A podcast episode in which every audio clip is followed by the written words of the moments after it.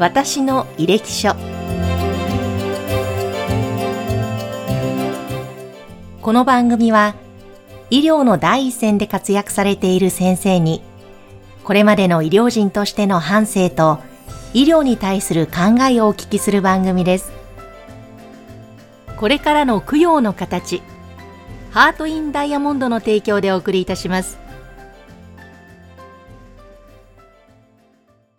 それでは前回に続いて昭和大学病院小児循環器成人先天性心疾患センター特任教授の佐野俊二先生にお話を伺っていきます。先生今回もよろしくお願いします、はい、よろしくお願いします。前回前々回とえー、グリーンレイ病院、またメルボルン大学での留学時代のお話をたっぷりと伺いました。えさて、その後帰国してからなんですけれども、まあ、先生はその、まあ、特にメルボルン大学の方で、小児の心臓の手術をたくさん、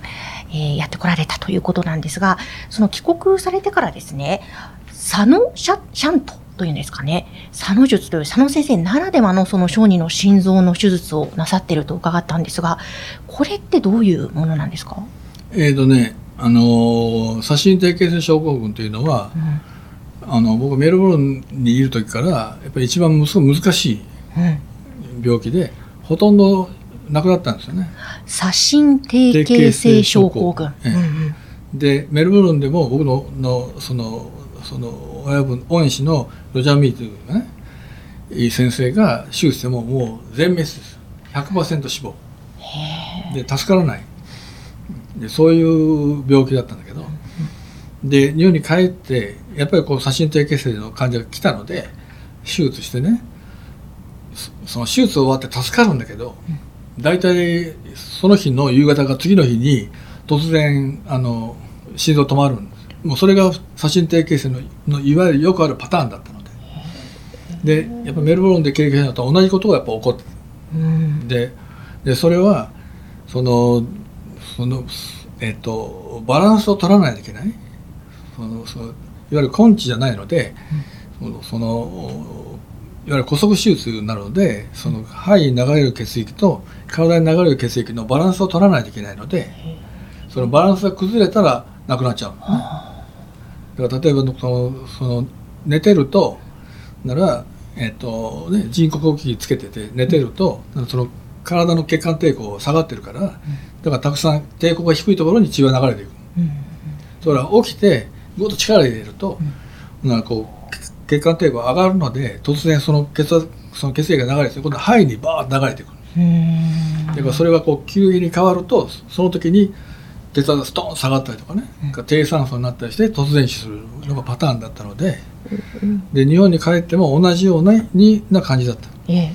え、で僕日本に帰ってね岡山大学だった時は岡山大学は僕帰る前に僕の母校ですけどね、うん、子供の手術は年間3例しかしてなかった。へでであの帰って、えー、と1年ちょっとだったらもう100例やってたから。そうなんですね。でででなぜかね、うん、えー、教授選があって、えー、成績がものすごくいいしね、うん、全然違うというので、えー、上の方から出ろと言われて、えー、出てでなって教授になってね、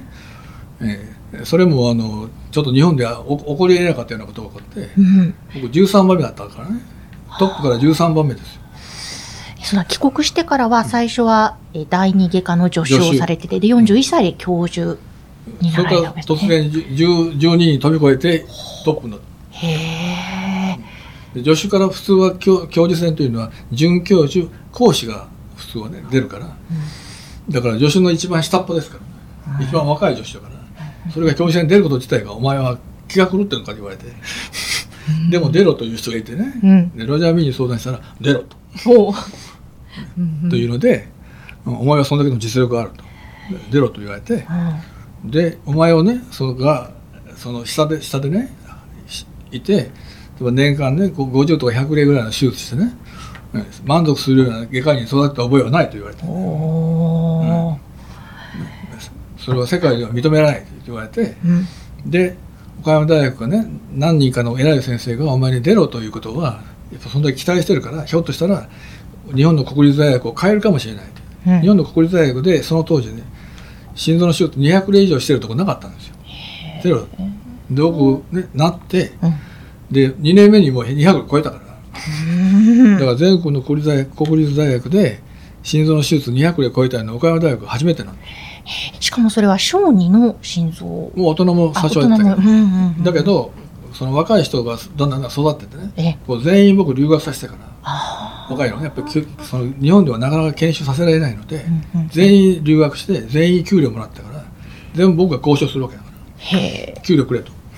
うん。というのは給料をもらうのと給料をもらわないのとは運転の差があるから、給料をやってるから逆に言ったらそのねその仕事をしなかったら怒られるわけですよ、ね給料やってるのが働けだ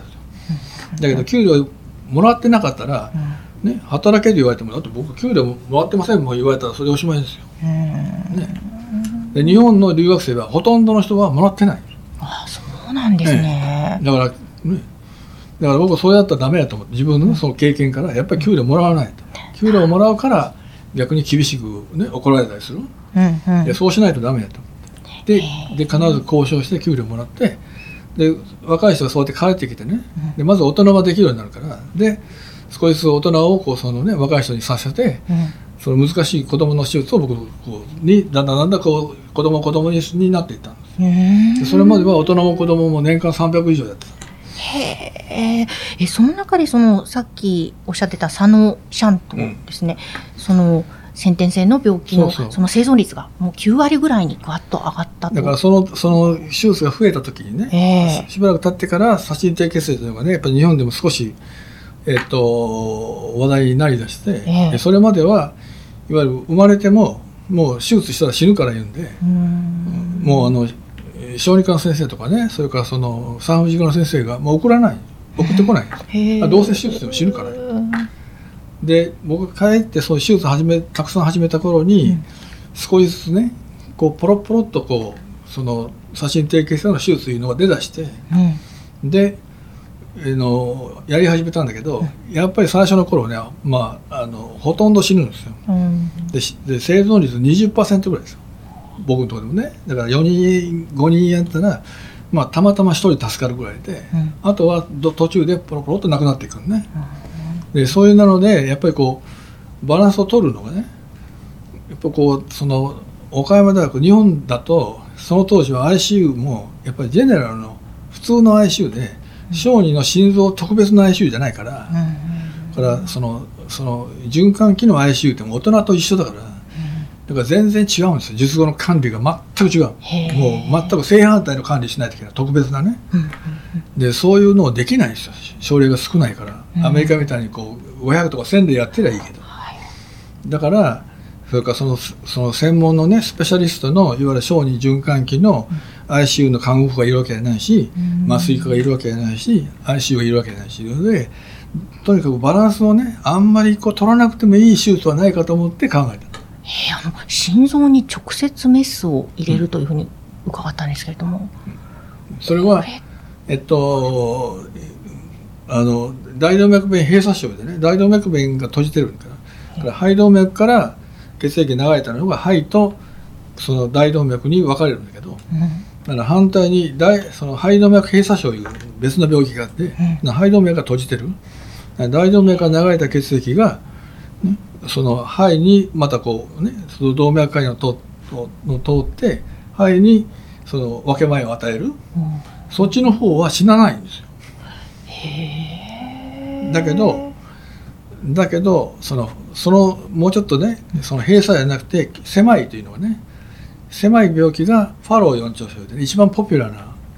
その複雑神経の中でね、結構たくさんあるんだけど日本でもよ400人500人年間出るね。そのファロー四徴症があってそれはもうほとんど死なない。なくならない、というのはバランスをそんなに取らなくてもいいからちょちょちょっと少ないだけど肺に流れる血液が少し少ない。競争が狭いからね、うん。だから助けてやればいいだけなの少しだけだからその大動脈閉鎖をファロー四重症に変えたらいいんじゃないかと。ならなら出た血液が、ね、をで出た、ね、例えば100血その心臓から出出された血液がバランスで5050にね体と肺にこう半半々に分かれるよりもん？だったら50取られちゃうわけですというよりも心臓から出る時に100出たらもう取られないわけだから。うんうんだからその方ががバランス的に取らなくてもいいんじゃないかと。思ってねだから素人のいわゆる ICU ののの医者とかねその看護婦でもその方が管理しやすいんじゃないかと思って、それでやったんです。へえ。それでその生存率が9そしたら割ってすやっぱごいでしょうりこうねね。すごく良くなって。ええ。でアメリカなんかで一番多いところはねノーウッド教授がやってたところは年間50とか60ぐらいの写真低血の手術してたからね、毎週やってるわけだからやっぱり慣れてる。みんなねバランス取るのに、へえ。だけど僕ら日本だと日本全体で100例ちょっとしかないわけだから、うん。なら岡山が多い多い言ってもねやっぱり年間56例ですよせいぜい。日本の多くの施設は年間1例あるかないかだから。日本の多くのほとんどの施設はね。うんうん。だから2年に1回来るんだからねそんな実用管理を含めてコントロールしなさいって無理です、はい。ね、だからコントロールあんまりしなくてもいいようなね、うん。うん。にそのバランス的にそんなに崩れないような手術っていうので考えたのがそれだ。だからそれがいつの間にか、ね、アメリカのそのねそのノート先生がおられたとこでも途中から変えたんですよ。うん。彼らも。で面白かったのはね僕はそれそのそのそのその佐野手術というのをその世界の国際学会で発表した時にねええそのそのそこの主催者がその話を聞いて特別にあれがなかったんだけど「お前喋れ」と言われてね。うん。で突然喋ったんです。よならそれを聞いてそのノー手術いうねノー先生教授いうのがそのノーの手術いうのをやった初めての先生で、ね、有名なすごく有名な先生なんだけど、うん。その先生が聞いておられてでその学会が終わって帰られて佐野手術をやったすぐこれやとうんで後から聞きましたよ。そのノーウッドのね先生がいたところのフィラデルフィアの小児病院のはい。医者がね「お前アメリカでね一番最初にお前の手術やったのは誰か知ってるか言うから「知らない」言ったらね「ノーウッドや」ノーウッド教授が話を聞いて「これや」と。やっぱりこのね自分の弱点をやっぱりこうすごくし手術の弱点をすごく知知っとられたからあこれやというので最初にやったのはノーウッドやって。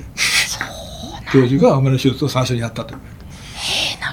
と嬉しいですね。嬉しかったですこううんうんえーでもそれで助かった命お子様たちたくさんいらっしゃると思うんですね。でまた特にその小児の心臓外科というと本当にその小さい命を助けるわけですからとてもやりがいも感じてらっしゃると思うんですがその小児の心臓の外科のそのえー先生がやってらっしゃるところですね。そこのこのやりがい、先生が感じる部分ってどんなところでいらっしゃるんですか？大人ではなくて子供っていうところは。子供まあその大人もあれだけど、うんあの子供もねやっぱりこう子供の先天性の奇形というのはね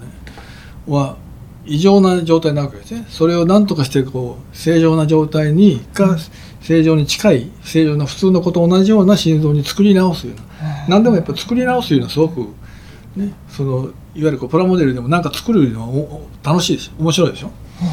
ね、ただ単にこれを変えろと言われたらね面白いことなんともないでしょ。1個穴が開いててこれ入れたらおしまい言うたらね、うん。だけどバラバラでこれをね100個ぐらいのピースがあってねこれをこうね何とかして1個のものを作るんや言われたらねこれは面白い一つはね。だからもう一つはやっぱり子供でやっぱりそういうねあの特にちっちゃい時に出る出る病気例えば左心低血性のは1ヶ月以内に90%以内に以上が死ぬわけです何もしなかったら、でそういう子が、ね、手術してうまくいけば助かると。うん。で30年40年50年60年とずっと生きてくる。いくわけだから、ね、だからそれはすごくやっぱりねあの面白いし楽しいし。もうと年取ってきたからね。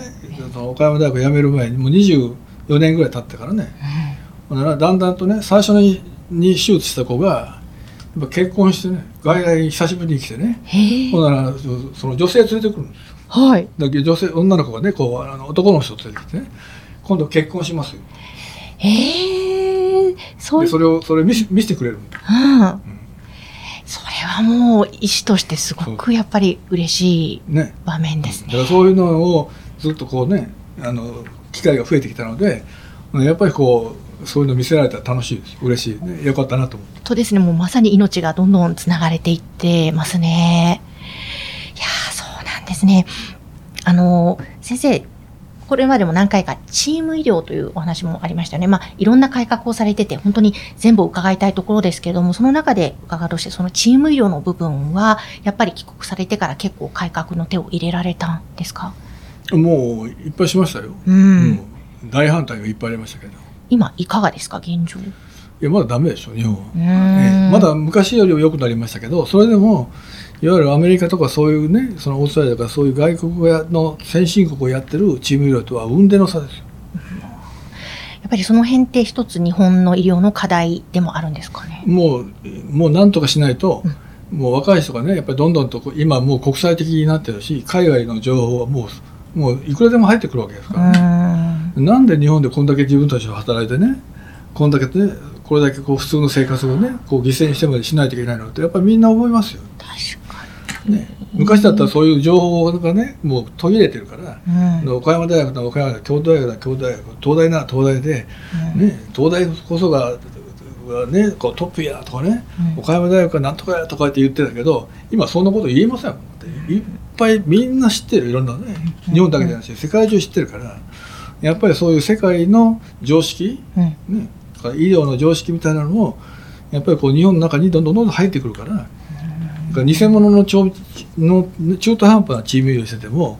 やっぱりこう若い人はだんだんついてこない。そうなんですね。やっぱり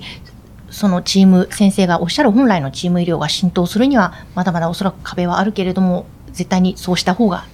日本の医療は良くなる。だって日本だったらね何かあってもうちでも今昭和でもね文句言ってるけどその先生らがやってるのはチーム医療違うと。だってチーム医療いうのはそのいわゆる主治医というのはみんないますよ。だけど主治医がいなくてもチームでめみんな見てるからね。見てるからチームの全員がこの手術した子の手術した子の情報はみんな知ってる。毎日ね、ちゃんとこう話して改心してみんな知ってる。だから主治医がいなくてもないかいなくても別に困らないだけど日本は違う。僕ね正大帰ったけど何かあったらすぐ主治医に電話する。電話して「これどうする?」とか言って。ね。ねというのは主治医ちゃいますよそれは。ね。いわゆるチーム医療じゃない。もう何かあったらすぐ主治医に連絡してるわけだから。向こうだったらしないですよ。だってもうみんなで見てるんだ、はい。ね、だからだから休み言ったらもう完全に休みだし、うん、からその働く時言ったらもう全員を全部見る人ね一人の人が、ともう一個はやっぱ分業してるでしょ、うん、心臓外科でも僕らが、ね、UCSF 行って、ね、求められるのは何か言ったらね心臓外科医はいい手術をしなさいと、ね、他のところには労力使わなくてよろしいと、ね、術後管理とかなんとかいうのはもう全部 ICU の連中をしてるし、うん、その時にちゃんとね朝の朝一緒に開診して外科的にはこういうふうにしてくれと。こういうふうな手術だったからね。ちょっと今日一日はちょっとねもうちょっとそのその安全に行こうかとかね、えー、そういうのはその要望を出しますけど、うん、そんだけだからね、えー、術前もちゃんと小児科とかね。なんかその日本だと IC があるでしょ、うん、そのちゃんと IC で承諾書を取らないといけないしません僕。向こうだと。ちゃんとあのその NP ナースがいるからね特別なナースがいるから、うん、その彼女たちが全部話してくれてで最後にああなたの子供はやっぱりこういう特殊な手術なのでというのでそそこだけを僕が、ね、その執刀医が話をしに行くだけだから、うん、だからもう IC って10分ぐらいで終わりますよ。で質問があったらちゃんとね質問して質問を受けてそうでしょ？これはその実動管理にしても日本だとねそれそそのその患者の家族の人がずっと入れ入れないじゃないですか、ね、向こうだったら24時間完全に部屋にいますよ、ね、だから患者患者その子供とそれは患者の家族とお母さんとかね、特にと看護婦とそれから医者とみんなで、ね、その病気に立ち回ってその、ね、戦いましょうというのがそれがチーム医療だから。だから日本だと、ね、今入れない。全然。本当。チームでも何でもないですよ。勝手に、うん、だから医療不振が起こる。何かおかしいことがあるんじゃないか、うん、で向こうだと起こらないですよ。だって24時間ずっといるん。だで問題があったら一緒に親と一緒にどうしようかとかねいうのをして親もちゃんと、昨日と夜中にこういうのがあったとかね、うん、全部しゃべるでそれを分かった分かった。なこうしようとかね、やっぱこうお互いに毎日話しながらするから医療不振なんか起こらない。日本は隠してるから起こるなんかね先生もチーム医療に対していろいろ果敢に挑まれてきたと思うんですけどまだまだおそらく日本は課題はあるしで先生ご自身も他にも海外のね医療のボランティアからいろいろ実績も作られたりまた再生医療の方も手があのどんどん挑戦されたりって本当いろいろこれからまだまだ挑戦続くと思うんですけれどもあの最後にですねまあ最後のね、質問もしたいんですが、ちょっとその前に先生、これだけですね、エネルギッシュにもずーっと動いているようなイメージなんですけれども、こう休日とか、あの、リラックスするときですね、留学の時はなんかハンティングをされていた、なんていうふうな話も伺いましたが、そういう趣味の時間って先生は今どういうふうに過ごされてるんですか？趣味の時間ですか、うん。うちの奥さん曰く趣味は手術って言ってますから。なるほど。あなたのあなたのあの、しね、手術は仕事じゃないという、うん、手術があると言ったらね土曜でも日曜でも夜中でも喜んで言ってるからね、うん。それは仕事じゃありません。って言って、ねそれは趣味ですよ、いやー、そうまあなんです、何もない時は僕はあの夏はあの鮎を釣りに行くから。あ、鮎を釣るんですか？鮎鮎釣りのもう名手と言われてるんですよ。すごい、もう何でも名手に。テレビに出たことあるしお。新聞にも出てます。そうなんですか。すごい。突き詰められるんですね。いやいやあのね鮎釣りとかでねやっぱりねあのし僕は仕事からね例えばちっちゃい子のし見てるでしょ、うん。でいくら99ねそのうまいことやっても一つ間違えたらねこう死ぬんですよ下手したら。死んじゃう。そういう病気だから、うん。だからものすごくこう神経使うんですね。疲れるし、ね、だからえーそういうのをしてたら例えば鮎釣りに行ったらね別に鮎鮎をね一匹逃がそうとね、うん。別に死ぬ死ぬわけじゃないしね、うん。だからそのその川川なら川自然の中で広いところにいるでしょ、うん。ね、だからすごくこう気分的には全然違う世界にいるから。あだから逆に言ったらそのその精神的にリラックス。するんで失敗したらあ失敗したと思うしね、ーうん。それでおしまいだから別に、ね、そう手術だったら失敗したらもう死んでるから、あー。失敗するわけにいかないけど、はい。ね、あゆとりは別にあのあれしみしてだからゴルフたまにするけど、ゴルフでもね別に僕らあのプロでもないしねゴルフ打つの失敗してもねあダメやと思うだけでね。うんうんうん。だからそのし自然自然の中でやることが多いですね。だからゴルフに暇な時ゴルフに行ったりとかえそれから夏だったら鮎釣りに行って、うん。ええもう釣り竿立ててそう音やってやねバカみたいにこうあのそう、ね、釣れないやと釣ったりとかね、ええ。へえ、あ、そうか、じゃあもう、まあね、さっき趣味は手術とおっしゃってましたが、でも、そういう自然の中でも、ちょっと、ひょっと一息ついて、またエネルギーを取り戻して、お仕事をされているわけですね。あの、じゃあ、ぜひちょっと最後の質問を伺いたいんですけれども、医師にとって最も大切なものは何か、先生は何だと思われますか？なんですね大切なもので最もいいで分かんないけど大切一つはやっぱりこうね、えーやっぱりみんなそのね多くの人はやっぱりこう世の中のためになりたいとみんな思ってるね多くの人は。例えばこうね、あの医者だとやっぱりそれがそのねその内科の先生だったらやっぱ薬とか治療で治す、うん。外科だったら手術して治してやっぱり世の中ののためになりたいとかね。そういうふうにみんな思ってると思うんだけど、ね。ああのやっぱりこうそういう人は多いけど。だけどその病気の中でも簡単なのもあるし難しいのもある。だから誰かが難しいことにチャレンジしないと結局簡単なやつばっかしやってる、ね、当然そういう人もいるんだけど、だけど誰かがやっぱりそういう難しいところにチャレンジしないとやっぱり医学も進歩しないし、えーそういうこうねささっき言った写真定型性みたいな子は、もうどうせ亡くなるんだからもうあの、ね、死んでもいいじゃんというふうになっちゃうから。やっぱりそういうのはやっぱし諦める？医学的にその僕いつも言うんだけどね医学的にその理医学は理論ですので僕はね手術は理論です。手術は手先違う、ね、みんなが思ってる手先ですよ、はい。ね、だからそのその手術でもたくさん手術して何とかして手を動かしてってね。そんなん僕メルボルンでロジャー・ミーからにに例えばねその一つの病気でアシスタントで彼が教えてくれたの。はたった一例です一つの疾患についてファローでも一例。一例助手してくれてそれでやれで。でもそのその前に言われたのはお前はもうみんな知ってると。自分がやることをね全部覚えてると。だからその助手しながらもうちゃんとこうそんだけのことをね必死で見てたら覚える。それからこう心臓の中そのその助手に立ってても、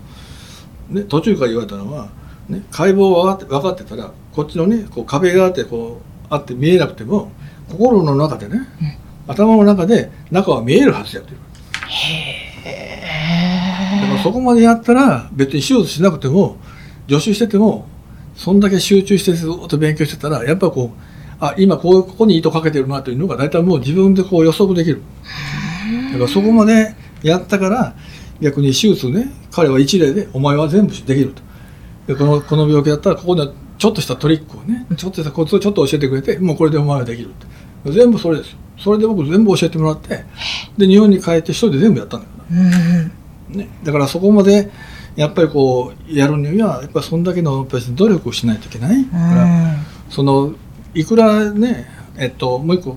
変えると例えばこうそのどういうふうな手術するかなん理理論だから、だからあとは理論通りに心臓の手術だったらこうスピードがいるからね。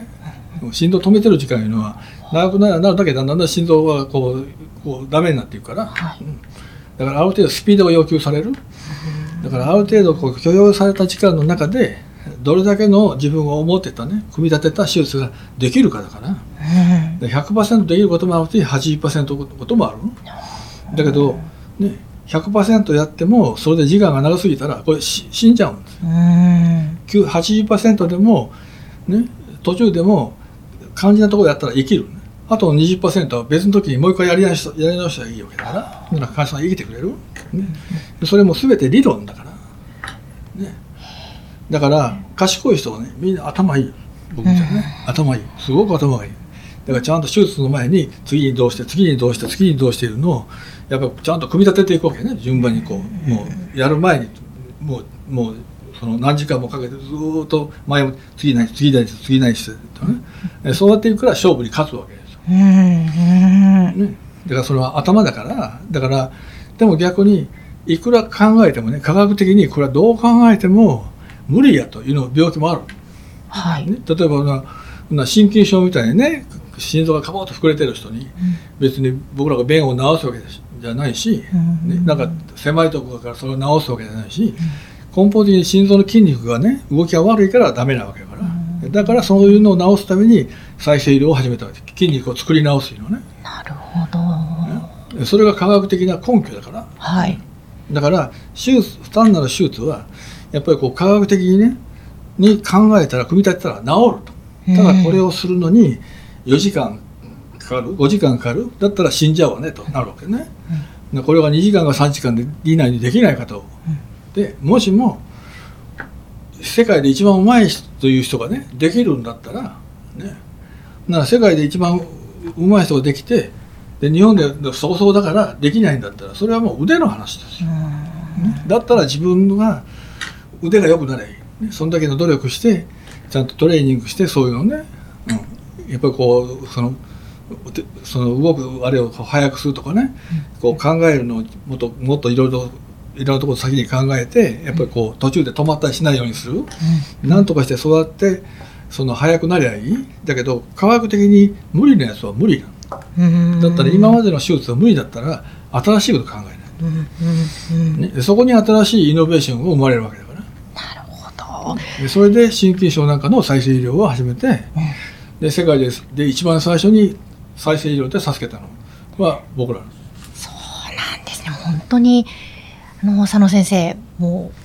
う、まだまだ、まだまだおそらくこの先もいろんな挑戦し続けて、またたくさんの命を救っていかれると思うんですが、本当にまだまだお話を伺いたいところですけれども、いよいよ今日最終回となりました。もう本当にここまで子供の頃から今に至るまでたっぷりとお話、本当にありがとうございました。ありがとうございますえー今回のゲストは昭和大学病院小児循環器成人先天性心疾患センター特任教授の佐野俊二先生でした。ありがとうございました。どうもありがとうございました。この番組は提供 USCI ジャパン株式会社。インタビュアー山口智子でお送りいたしました。